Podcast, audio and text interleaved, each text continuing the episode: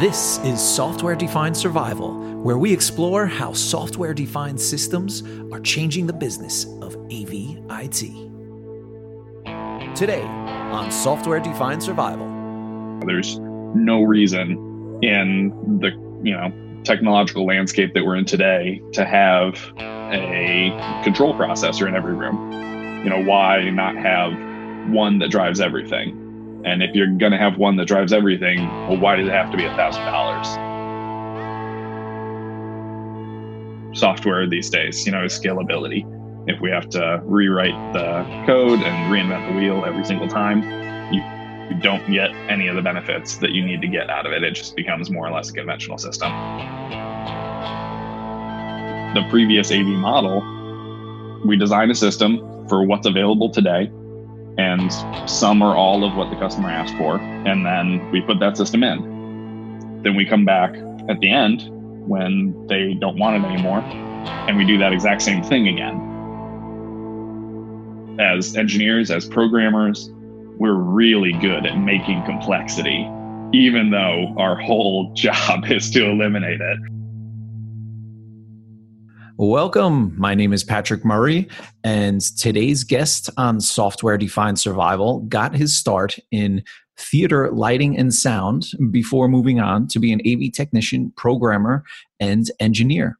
He's also a member of the leadership committee for the Association for Quality and Audiovisual, or AQAV.org, where he is also served, where he also serves on the organization's steering committee uh, for the past several years.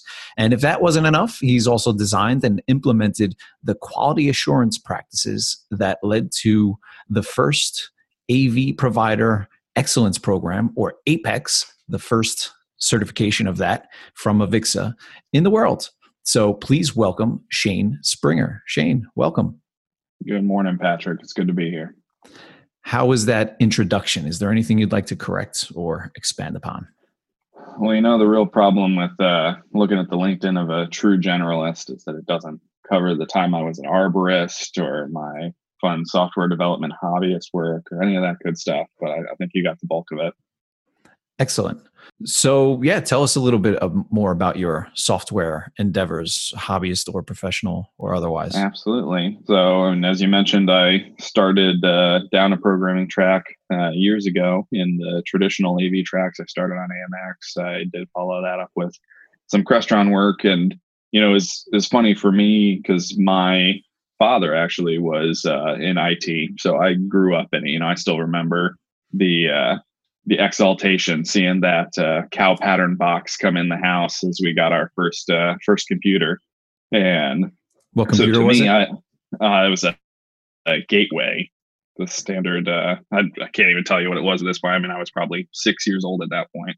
Yeah. Um, but you know that growing up in that IT, you know, kind of structure and going to work with my dad, you know, I'd seen a lot of these systems start to grow. You know, software became more important. Um, you know, he was uh, an administrator for uh, MOOCs or you know things like Blackboard. Um, so in those early days, it was a lot of custom code. It was a lot of you know new introductions to web services for people, and that's kind of what I grew up in. So when I came over to the AV side, it was you know like a time machine going back and seeing you know here we are in C. I didn't know that people were still using C, so that was uh, kind of an interesting experience for me. It's like, you know, Fortran. Um, but, you know, that coming into that kind of software world gave me an early taste, I think, of wanting to do something different, you know, wanting to be a part of moving those things forward. So I've been one of the you know earlier folks in the industry that has been playing with the raspberry pi and really seeing you know where java and rest and all that kind of fun stuff can factor in and finding as i know you have as well that you know in a lot of cases the equipment inside the industry beyond what i'm you know playing with is just not ready for those kind of communications. So that's kind of been my my av software experience uh, for the first you know several years of that career. Nice. I i I like the way that's come up a few times, like uh, having some kind of computer in the house as a child. Uh, that was my experience as well. We had an Apple IIc, and I remember banging mm-hmm. around with BASIC. And uh, just the other day, I, I, had to show my son Control Alt Delete, which was kind of interesting. um, so good, you still have something to teach, though, right? Yeah, exactly, exactly. So tell us a little bit about um, what you've been doing with the Raspberry Pi. Um, a lot of what I find, you know, I, I kind of see in the industry that there, for a long time, there were kind of three segments, right, to how we do integration. There was the smaller kind of commodities based, you know, a lot in like education, 35, 70 of the same simple, cheap room. Um, and then on the middle you had the more complicated rooms you know little like amphitheaters and tiered classrooms stuff like that and staying in that education model. And then you had big custom spaces you know auditoriums and stuff like that. Um, and what i've kind of noticed is that it seems like you know the waters are parting as it were and the the middle of that spectrum is kind of starting to go away.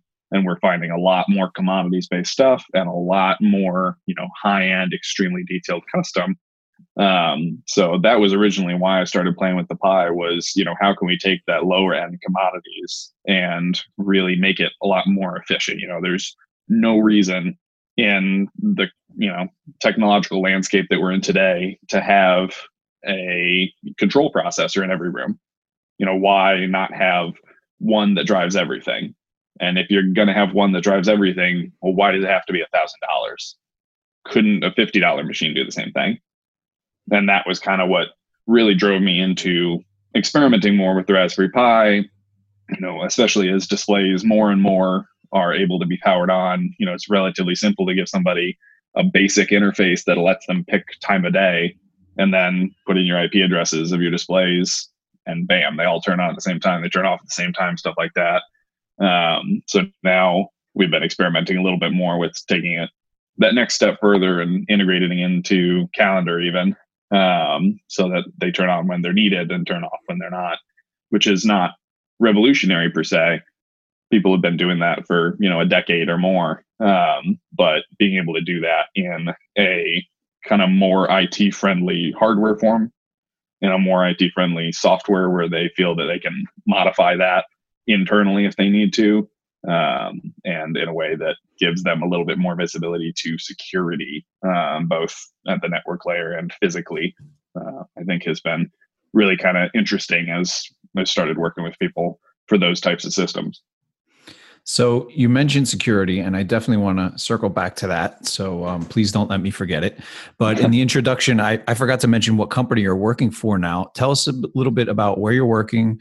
Is it an integrator, and what are your responsibilities there? And then I'd like to know how the Raspberry ties into the business model of that company. Absolutely. Uh, so the company I work for is One Workplace. Uh, they are a pretty behemoth company in uh, California that probably most people haven't heard of. Um, they're one of the largest Steelcase dealers on the West Coast.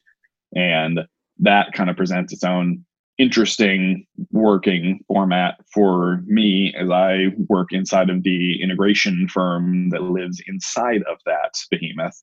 Um, our owners, you know, it's a family company. So when they took the reins over and were looking at you know where the industry was going next where they traditionally had an office furnishings company they decided to diversify and a big part of that uh, was fulfilling the needs of the rest of the commercial space which was a large part of what they were serving at the time. Um, so they looked at the technology inside the conference rooms. Um, we also have a interesting construction division that does you know modular walls and stuff like that. Um, but because of my position inside of what, for many intents, is an interior design company, um, One Workplace has been a fun challenge for me as a designer uh, because I get a really good conduit to the folks that you know now we're really starting to talk about in you know a Avixa world of you know the folks that really drive aesthetic. You know, it's not just the architects anymore. In a lot of cases, it's interior design firms or you know just commercial furnishing companies that are driving a lot of these design decisions and that's given me a good opportunity to design with design in mind. Um, you know, we use that term human centered design. Um, and One Workplace is a great example of that, especially in their furniture business, which, you know, has always been driven by, you know, user consultation and really interacting with everybody to make sure that they've captured what people are looking for as people instead of just as, you know, business returns. Um, so talking about what we're doing on the Raspberry Pi front. Um, right now, we're in kind of uh, a development phase on a couple of different uh, smaller things, but a big thrust of what we're looking at it for is you know asset management, active monitoring, and you know having an ability to take a lot of our existing customers that you know may or may not have gotten installations from us in the past and still serve those customers daily as you know the service resource and that you know kind of constant contact um, by going in and taking over other systems as well to do you know kind of that monitoring portion of it and make sure that whatever system they got stays healthy. That's pretty interesting. I like the the way that you talk well the position that you're in right so it was a furniture company so maybe they don't mm-hmm. have as much baggage of uh, the way things are done in av or the business model isn't already in place for selling equipment on margin which yeah. gives you a lot of freedom as coming into this uh, space with with kind of new eyes and without the restraints of of the past and i also think it's yeah, interesting absolutely true Okay, so uh, I think it's also interesting that um, that you're looking at existing systems, how you could breathe new life into them with asset management and and system monitoring. And this is kind of maybe something that any integrator could kind of think about is you know how do we add more value? And I think um, things like collecting data and monitoring are great services or a great opportunity to do that. Can you talk a little bit more about how you're kind of executing on that, about how you're rolling those kind of systems out, or what are your plans on uh, what technologies you're going to be using? For sure. Um, you know, it's kind of when we originally looked at it, um, I had this this voice in the back of my head. Uh, and in my case, the voice in the back of my head is named Paul Zielie, and he works for Harman, um, where he always says, you know, there's a life cycle of the traditional AV room, and it's about eight years. The first three, everybody loves it. The first and the next three, everybody's ambivalent. And the last two, everybody hates it. And then the integrator walks in. And, you know, that is kind of the impetus of, you know, let's let's change that model. Let's get in there before everyone hates it and actually get the opportunity to figure out, you know, what what they like about it, what they don't a big part of what a system like that looks like, uh, to my mind, is you know just basic data collection and being able to do that in such a way that it actually is applicable and you know human interpretable. Because you take an example like you know does the display turn on? That's easy. You know that's simple binary function. But if you really want to know, do people use the display that's not the same as power status. So being able to more intelligently and contextually look at those kind of things where you can say, you know, I need to correlate not only is the display on, but is the HDMI sensing sync? And is it sensing sync for the you know entire duration without interruption? Because that may be a synthetic positive where somebody has their stuff plugged in and just leaves it. So that's kind of more our focus as we move through this development phase is looking at you know how can we really provide not only the information but the context that enables better business decisions. Um, and some of that has come from that data side and how do we you know correlate a b and c. And a lot of it comes from you know the the qualitative side rather than the quantitative and really talking to the users of the space talking to the support staff. You know, I no, I don't have to tell you that there's nothing more valuable than the perspective of the guy that has to fix the room. That is where you find every single problem in that room, and uh, probably some that aren't even an issue, but he wants you to know about. Um, so that that has really been helpful, and I think you know for me, kind of almost personally transformative to get the ability to really look at systems through such a personal human lens um, to figure out what their solution is and you know kind of to reflect back to you asking about the um, you know how do we really implement that?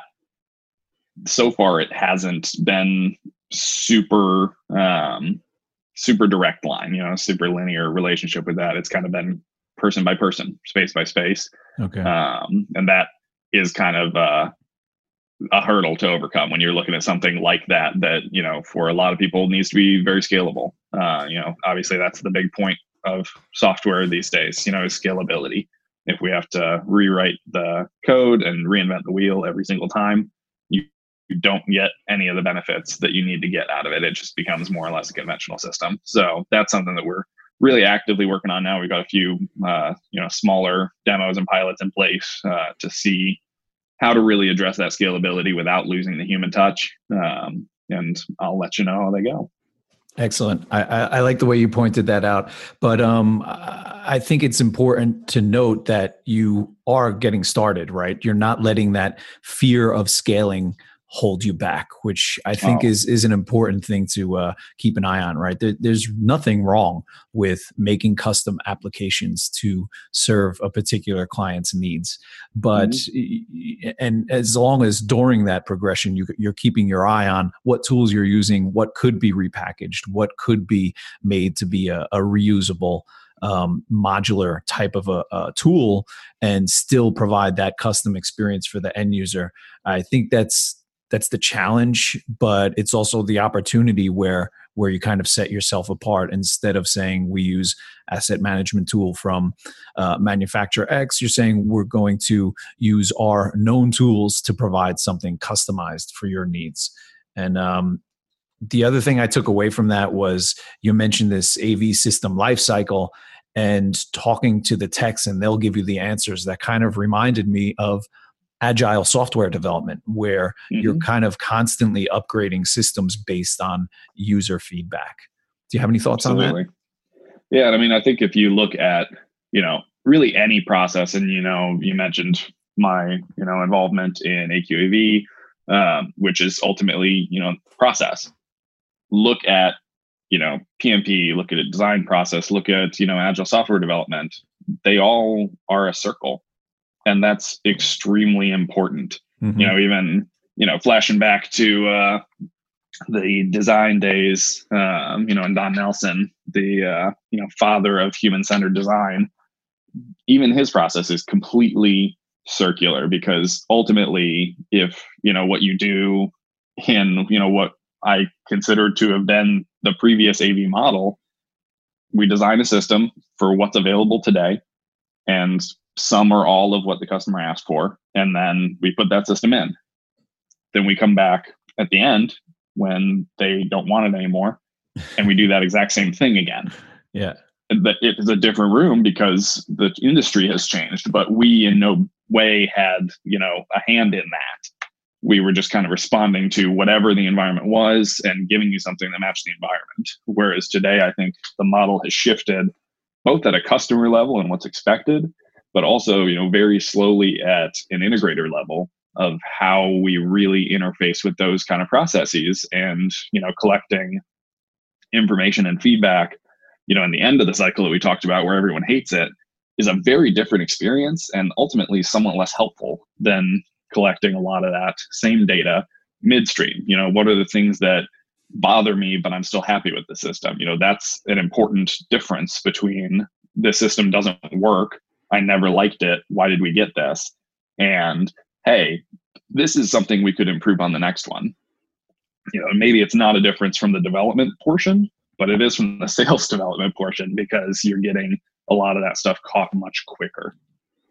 Um, but ultimately, I think that that kind of process minded thinking, as you you know highlighted it, where everything really feeds back into developing a better product is ultimately a real boon to the integrator.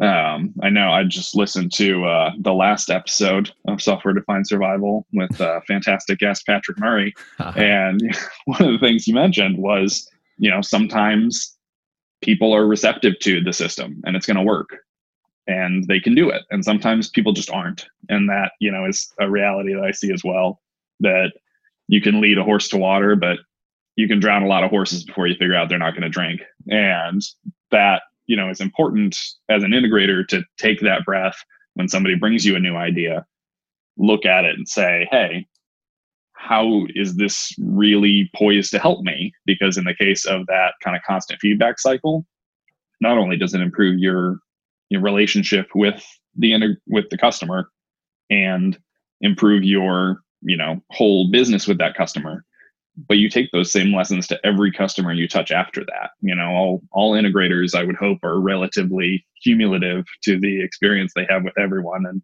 take successes and failures to the next one as you know opportunities to learn so the more feedback you get the more you learn Sure, it becomes part of your experience, and uh, that's mm-hmm. really what we bring to the table more than anything else. Is is knowing what works, what doesn't, and in what situations certain things um, kind of survive. And uh, thanks for mentioning that podcast I was on. It was a lot of fun talking to uh, Steve Greenblatt about you know my my journey. And I think what you mentioned there, a great example of that is different types of people need a different kind of interface and mm-hmm. we've always had a touch panel.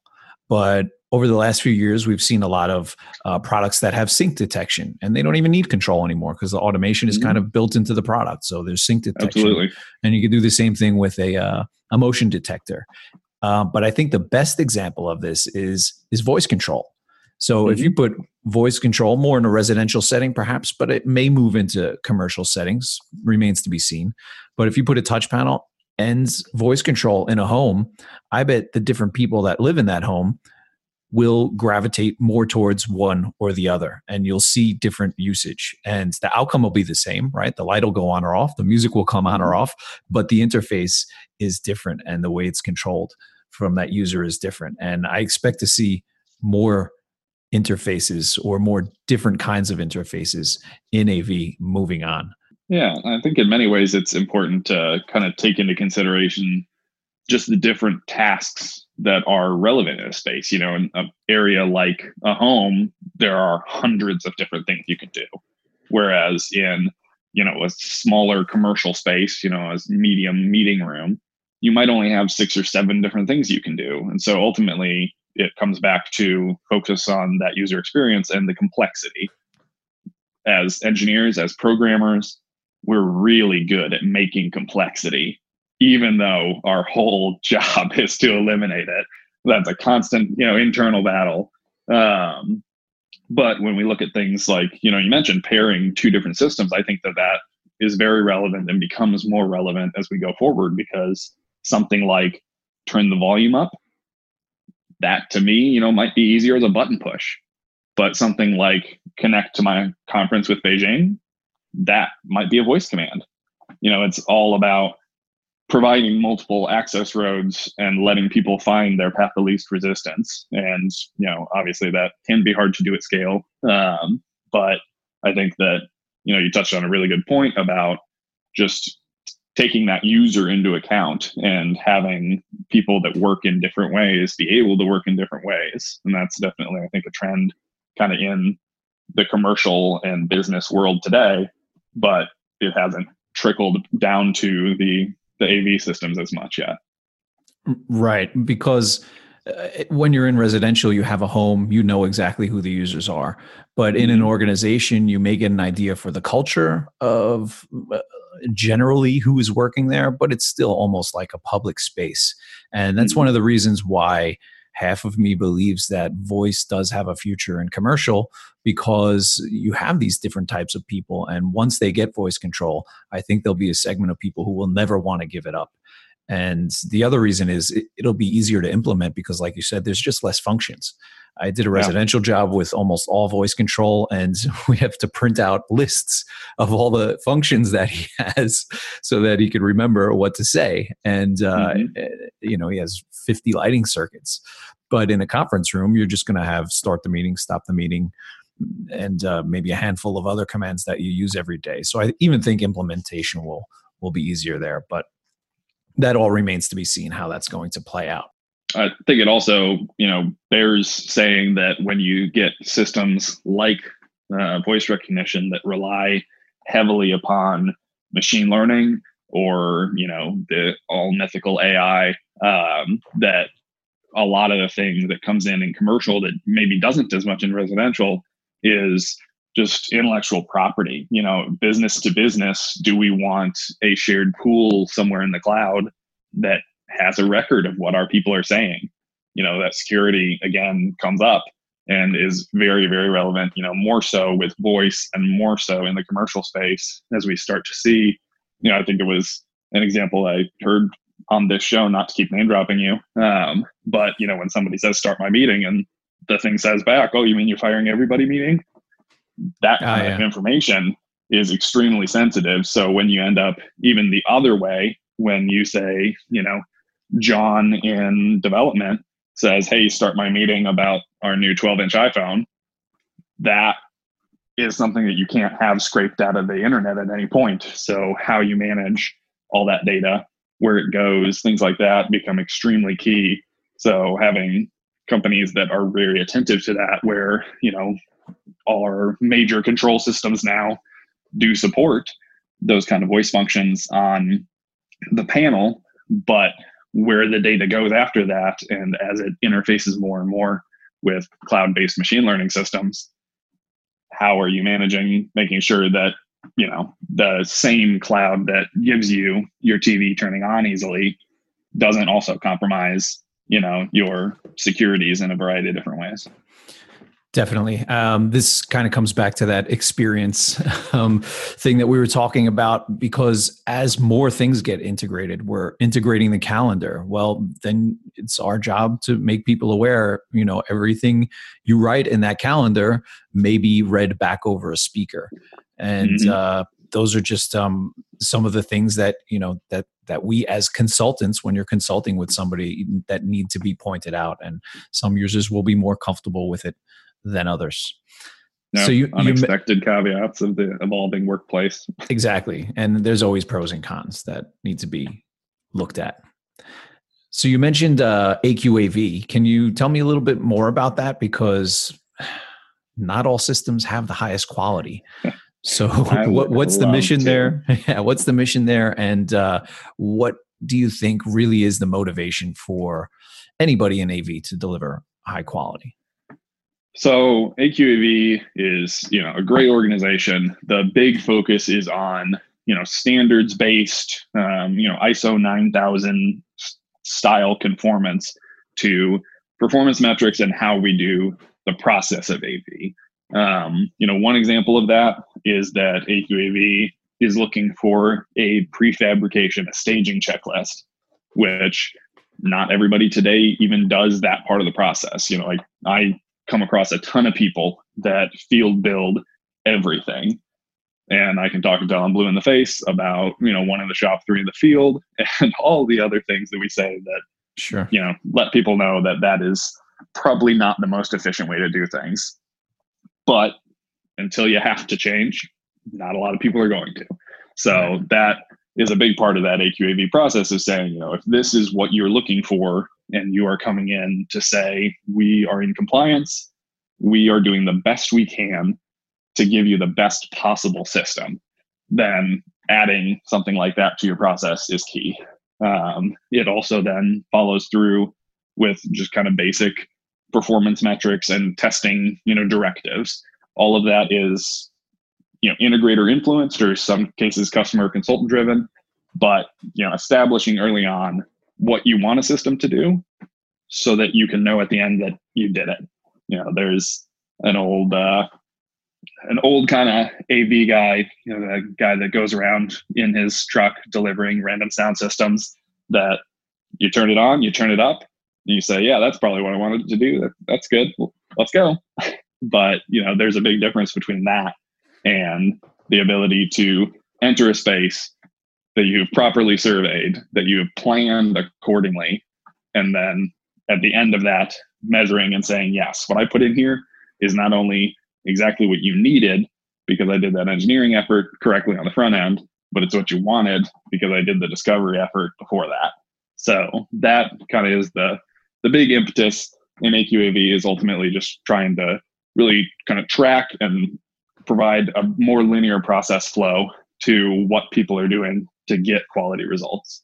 And I think that to answer your other question, you know, where where quality is really important and that quality assurance, I think that's still something that is really missing in the industry as a whole. Um, there are a lot of people that do a fantastic job, and I, you know, encounter incredible people that probably even do a better job than I do, and I'm on the board. So, um, but you know, when you see the widespread, I think a lot of people are still doing the bare minimum. They're doing what they can get away with, and so a big uh, thrust of really all standards reformation work inside of this industry has ended up at the consultant's doorstep and at the user's doorstep. You know, the people that have to ask for it specifically. Um, yeah. But it has been nice in the last you know year or maybe even more that we really started to see an uptick in the number of integrators that are recognizing that and saying, you know, I'm going to get ahead of this. I'm going to be compliant before I have to be. And I'm going to really take the time to understand how that improves my business. Why and, do you think that is? What do you think um, the reason for the uptick is? I think ultimately it's more exposure. Um, I think that it's been difficult to really get in front of the integrators specifically in a way that really helps them understand the value. And a lot of that is because they're working. Yeah. when you, all the integrators that I know are pulling 14 hour days pretty regularly. So getting any kind of, you know, proactive education in front of them is very difficult. Sure. You know, even great indicate great integrators that are doing, you know, everything they can for their customer may not also be aware that there are these kind of standards that they can lean on as well. Um, so education has been a really big part of that, building awareness, coming on here and talking to you, stuff like that. Um, so I think that that started to change very positively, and I hope that trend continues. Cool.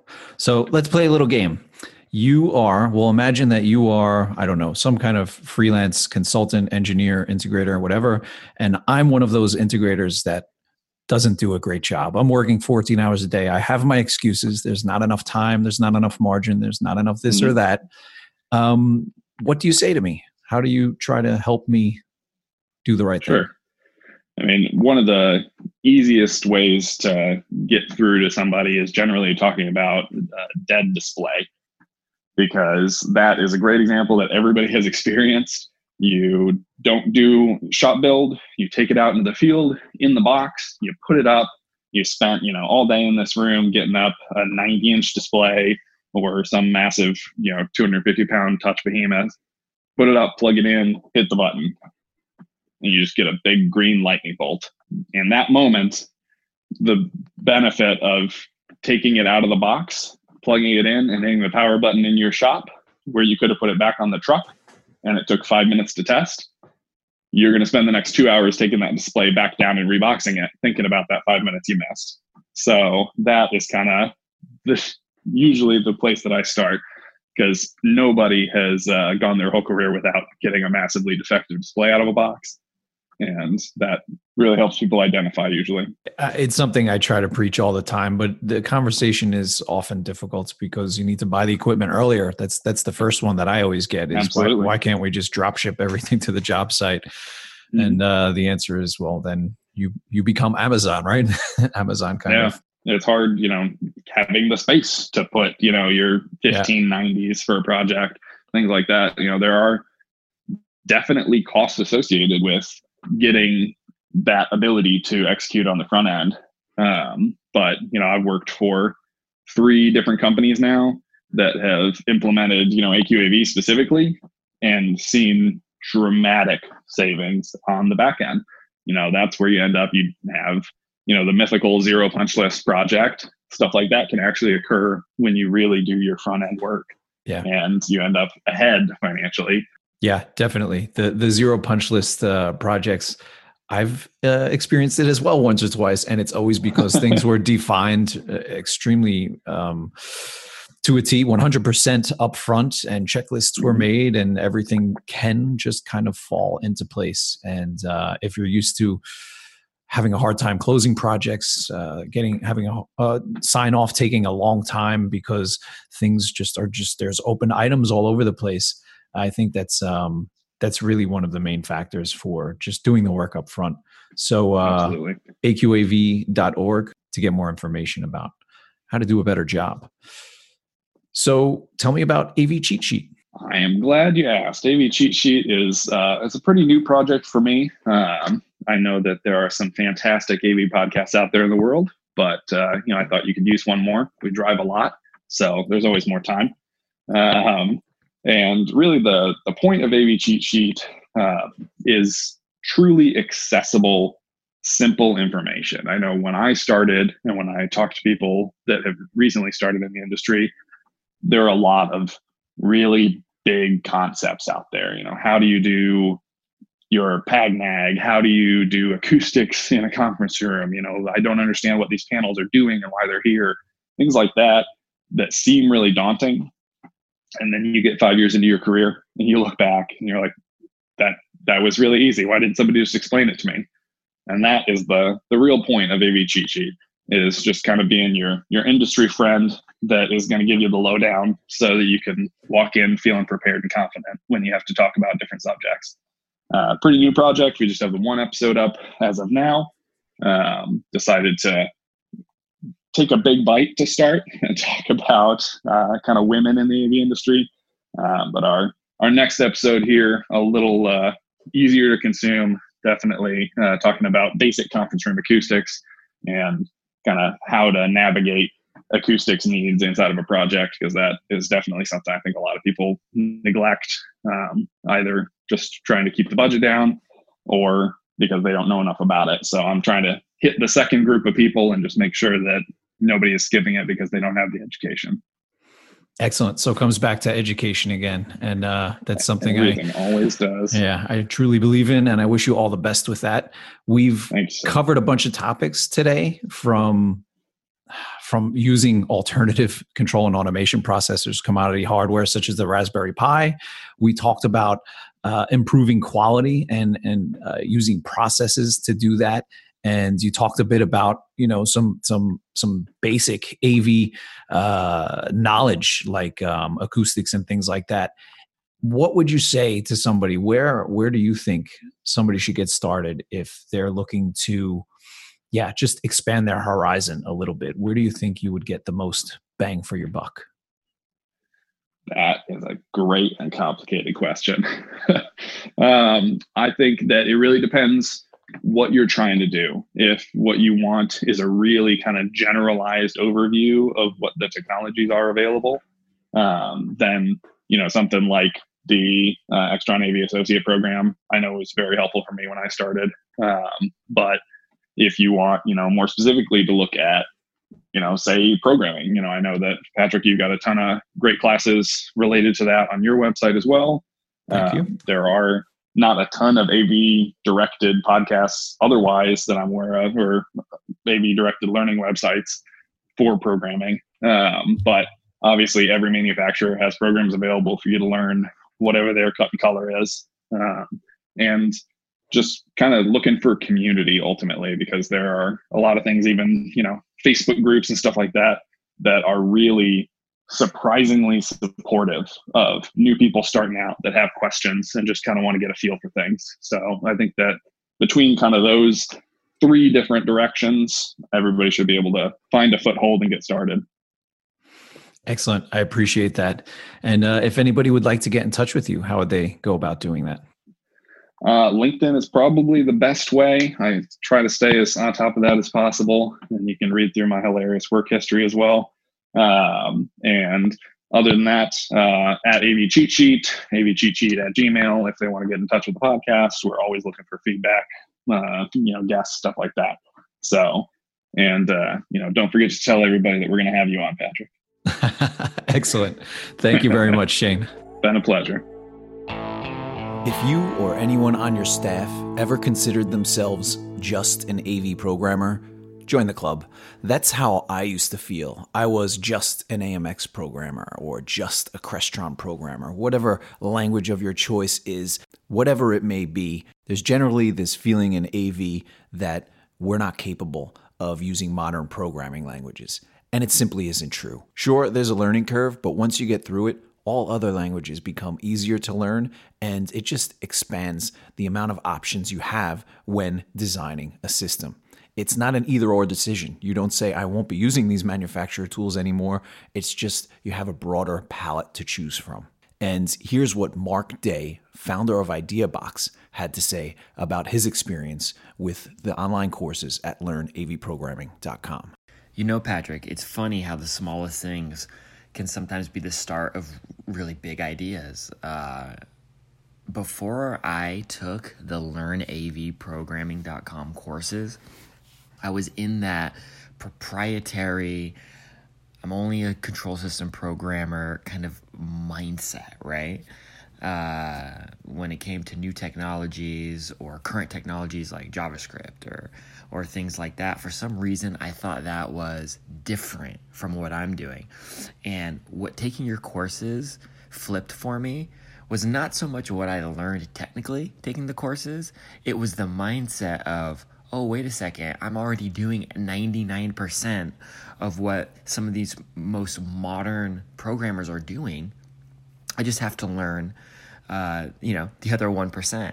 And that's really what I did. So it's really been kind of a big change after taking the course. Um, and I would really recommend this course to any integrator. Not only will it obviously help their skill set, but more importantly, it might change their whole mindset uh, which is more important and and and really show them new opportunities open the door so they kind of see problems through a different lens uh, i gotta tell you one of the the biggest changes for me was as soon as i taught myself html css javascript and saw the uis that i can make with those technologies i, I just couldn't sell a uh, crestron touch panel again Mark is a great example of somebody who takes new information and really applies it. I know that Mark still sells a lot of Crestron equipment, but for him, for his company, for his customers, for his business, he needed a better UI. He needed another option for a user interface, and modern programming allowed him to do that. So the question is how can you use modern programming to improve your business? Please go to learnavprogramming.com and wherever you see a sign up button, go ahead and sign up and you'll get some free information to get a feel of my learning style and what kind of information is available. And of course, it would be an honor to have you enroll in one of our courses and help you upgrade your skills and take this industry to the next level. Thanks for listening to Software Defined Survival. I hope you found it useful and maybe it inspires you to try out something new this week. If you have any questions, go to softwaredefinedsurvival.com and click the appropriate button. I'd love to answer your questions on the air. And if you'd like to help spread the word, please subscribe, comment, and share it with your friends. Thanks.